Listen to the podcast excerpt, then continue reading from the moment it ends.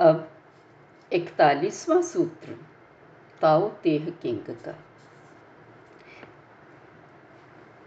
ताओ के बारे में सुनकर लोगों पर क्या प्रभाव पड़ता है और क्यों? लाउत्सु अब यही बता रही हैं। और यह भी कि उनके प्रभावों से ताऊ विचलित नहीं होता, अपना काम फिर भी किए ही जाता है। अब सूत्र। ताऊ के बारे में सुन प्रतिभाशाली, उस पथ चलूँ यत्न करता जन सामान्य सुने ताऊ तो सोच विचार करता रहता। पर अज्ञानी सुने तो केवल अट्टहास करता रहता। प्रमाणताओं का इससे ही मिल जाता, क्योंकि ज्ञानियों का कहना है ऐसा। जिसमें भी प्रकाशित है ताऊ, वह धुंधला ही दिखलाता। यदि बढ़ रहा आगे तो वह लौट रहा सा दिखता। यदि समत्व पाया उसने, तब तो बस उच्छृंखल दिखता। चरित्रवान लगता कमज़ोर, स्वच्छता लगती दागदार, घनी शक्ति छितरी लगती। रचनात्मक का ना इसरार। ज्ञान प्रौढ़ता, मैच्योरिटी। आती धीरे धीरे, महासंगीत में धीमी ध्वनि होती रे। अदृश्य अरूप अनामनीताओं सबके बीच रहे ना कुछ सा। सहज नहीं सबको दिख जाता, फिर भी सबको पोषण और पूर्णता देता। अब बयालीसवां सूत्र। विरोधी तत्वों का मिलन ही रचनात्मक होता है, नई चीज़ पैदा कर देता है। लाउत्सु कहते हैं, अपने अंदर भी विरोधी तत्वों को मिला लो, पॉजिटिव और नेगेटिव, परस्पर एक दूसरे के प्रति आकर्षित तो होते ही हैं। येंग येन का मिलन खुद में ही नित नवीनता ले आएगा। रचनात्मकता आनंदित रखेगी। सूत्र। ताओ से एक का जन्म हुआ, उस एक से ही उपजा दूजा। दोनों ने मर बनाया मित तीजा। उससे यह सारा विश्व रचा। श्रेण, पुंसत्व कोमल कठोर, ये तत्व विरोधी सब में होते। उभय मिला, मिलन होता रचनात्मक जन पुष्टि तुष्टि पा जाती। जो यंग को लेकर चलें, ये न को पकड़ रहे। मिश्रित प्रभाव दोनों की लयबद्ध उन्हें कर दें। एक तत्व से ही जब समरस हुए निज को इकला शक्तिहीन तब पाए। दोनों तत्वों को संग ले चलने वाला कुछ खोकर पाता, पाकर कुछ खो देता, पर परिणाम समत्व पा लेता। सामान्य व्यक्ति सम मैं भी कहता, हिंसक व्यक्ति हिंसक मृत्यु ही पाता। पथ समत्व का अंत काल में खोल न पाता। अब बयालीसवां सूत्र।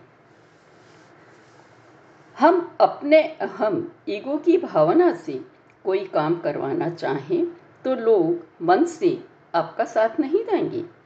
पर यदि बिना ईगो के सबकी सलाह से सबको श्रेय देते हुए काम करने को कहोगे तो सब खुशी खुशी कर देंगे। लोग आपको अपना नेता मान लेंगे। ईगो छोड़ना बहुत मुश्किल है, पर शक्ति भी उसी में है। इस सूत्र में लाउसू ने यही बताया है। सर्वाधिक झुक सकने वाला जग हिस्सा जो है कठोरतम, उसको भी छा सकता। जिन कर्मों का प्रेरक करवाने वाला हंताना होता। ईगो, जनमन पर वह ही अपनी छाप छोड़ता। बिन बोले प्रभावित कर सकना, रह अकर्मी सब कुछ कर लेना, मुश्किल है यही समझना और कर पाना। पर है यह ही जन की शक्ति, बुध ने जाना, मुश्किल होता, ऐसा ज्ञानी जग में मिल पाना। अब चौथा सूत्र, चवालीसवां सूत्र। लाउत्सु कहते हैं, जीवन में यदि मान, सम्मान, सुख, शांति, स्वतंत्रता, निर्भयता पानी हो तो अपनी ज़रूरतों को कम से कम करो। आखिर इंसान को कितना चाहिए? जितने अधिक सुख सुविधा के साधन एकत्रित करोगे उतनी ही अधिक सुरक्षा रखनी होगी। धन, समय, शक्ति का अपव्यय ही होगा। सूत्र ही सुन लीजिए।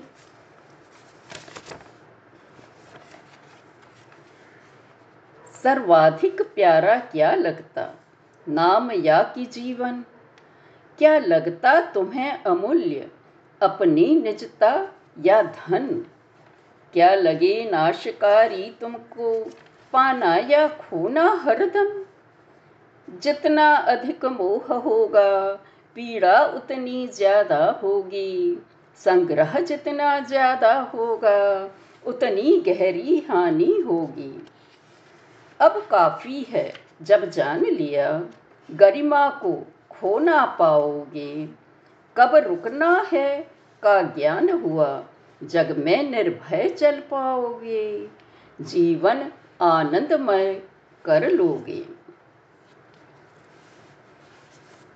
अब पैतालीसवां सूत्र।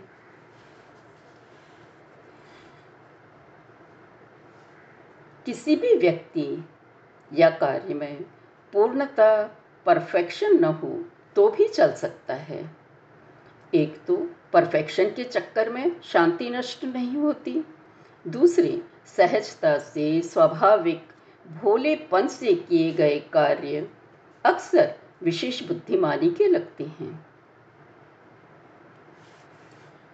इस विषय पर तो बहुत प्रसिद्ध पुस्तकें भी लिखी गई हैं, जिसे बेंजामिन हॉफ ने लिखा है। द ताओ ऑफ़ पू एवं द ते ऑफ़ पिगलेट। बहुत अच्छी किताबें हैं। यही देखकर लाउत्सु कहते हैं, यदि महापूर्णता कुछ अपूर्ण रह जाए, उपयोगीपन में कुछ न कमी आ पाती, है श्रेष्ठ पूर्णता कुछ खाली रह जाना, तब ही अनंत लाभान्वित वह हो पाती। लचीली फ्लेक्सिबल होती प्रभुता श्रेष्ठ, दिखे मूढ़ता बुद्धि विशेष श्रेष्ठ वाग्मिता बोलना, लगती है तो तलाती। स्पष्ट व्यवहारिकता तो वक्र टेढ़ी मेढ़ी ही लगती। हलचल की गर्मी ठंडक पर जय पाती। गर्मी को थिर इकले सांस हराती। भले लगे है रिक्त अभी, पर स्पष्ट रिक्त शांतता व्यवस्था लाती। अब छयालीसवां सूत्र। पूर्णता परफेक्शन के बाद संतोष सेटिस्फैक्शन पर बोल रहे हैं लाउड्स जो मिला है, उसी में संतोष रखो। ज़्यादा का लोभ न करो, उस पर अपना ही स्वामित्व न जताओ तो शांति में आनंद में ही रहोगे। अब सूत्र। जब जग चलता ताओ के पथ पर, तेज अश्व खेती के काम ही आते। जब जगत छोड़ देता ताओ की राहें घर घर में युद्ध के घोड़े ही दिखलाते। लालच से बड़ा न कोई पाप असंतोष सा ना दुर्भाग्य। है स्वामित्व बड़ा एक दोष दोष सदा बनता सौभाग्य। बहुत हो गया बहुत, जान जो रुक जाए तो बहुत सदा ही उसके पास रहा आए। सैतालीसवां सूत्र। लाउत्सु बतलाते हैं संसार को, लोगों को, ताओ को जानने के लिए कहीं भी भटकते फिरने की ज़रूरत नहीं है। अपने अंदर ही झाँक लो। सब कुछ जान जाओगे। सूत्र। घर के बाहर ना निकलो फिर भी दुनिया को जान सकते हो। बिन झांके खिड़की के बाहर ताओ को जान सकते हो। पूरी दुनिया की यात्रा करके भी न जान सकते इतना।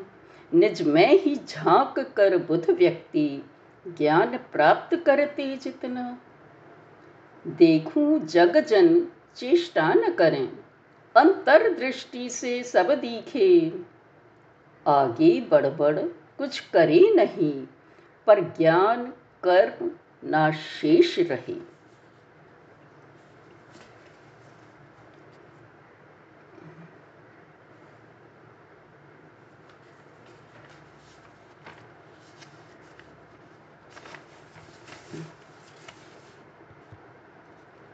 अड़तालीसवां सूत्र। ज्ञान प्राप्ति करने और कर्म सीखने के लिए हमें बाहरी दुनिया का सहारा लेना पड़ता है। पर लाउत्सु कहते हैं, ताओ को जानने के लिए वो सब वापस भूलना ही होगा। फ़िक्र न करो, सार की बातें कभी ना भूल पाओगे। अपितु अकर्म की कला ही सीख लोगे। जो कर्म सामने आएगा, तटस्थ रह कर कर लोगे। इस बात पर ध्यान न दिया तो अराजकता सर उठा ही लेगी।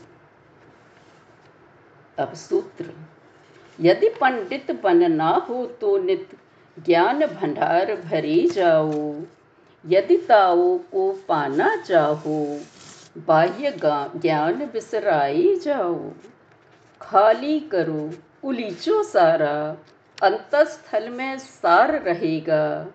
यदि अकर्म पर जाना है तो कर्म पैदा ना करना होगा।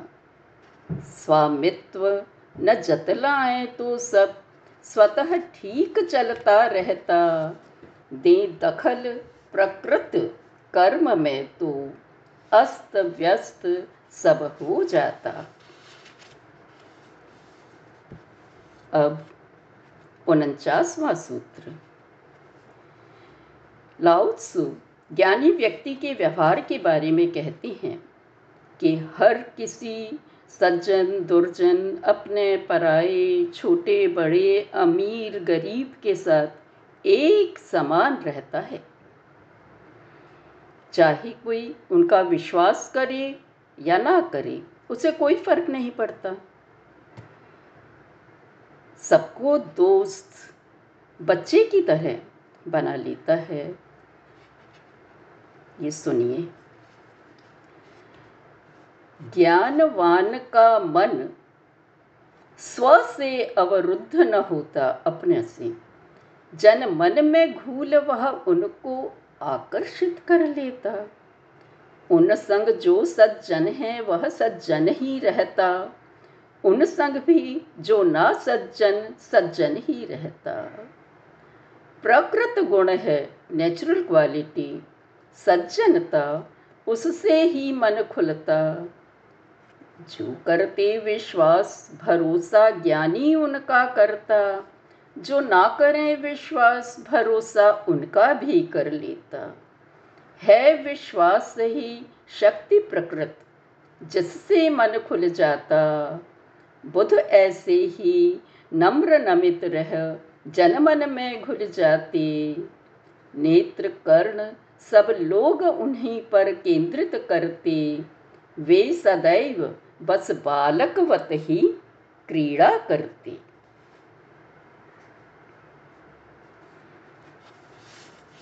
अब पचासवां सूत्र।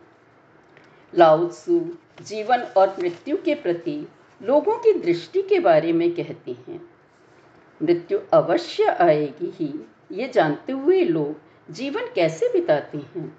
उनका मानना है, अधिकांश लोग मृत्यु से डरते हैं। कोई एक ही उसे पॉजिटिवली लेता है कि पुराने की जगह नया जीवन मिलेगा। उनके जीवन पर इस विचारधारा से क्या प्रभाव पड़ता है, वह भी बताते हैं। अब सूत्र।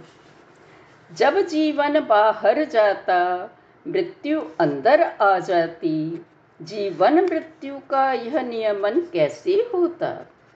दस में से तीन व्यक्ति जीवन को कसकर पकड़ें और तीन मृत्यु की छाया से भयभीत रहें। और अभी तीन जीते हैं, पर मृत्यु की राह तकें। इन तीनों वर्गों के जन बस बाह्य परिधि पर जिए। दस में से एक है ऐसा जो अंत परिधि पर जीता। जीवन परिवर्तन को जग कहता है मृत्यु, पर वह तो महाजीवन कहता। चीतों और भैंसों से मिलन न होता उसका। सेनाओं से भी तो उसका कवच न बिंदता। भैंसों चीतों को जगह न मिलती, सींग गड़ाएँ, पंजे मारें। सेना को न जगह मिले तो वो तीक्ष्ण शर कहाँ गड़ाएँ? कैसे वह ऐसा कर पाता? मृत्यु परिधि के बिन वह जीवन जाने और जिए जाता। जीवन परिवर्तन का वह साक्षी बन जाता। अंत और आरंभ गुथे जब, वह चिंता क्यों, कैसे करता। आज इतना ही। धन्यवाद।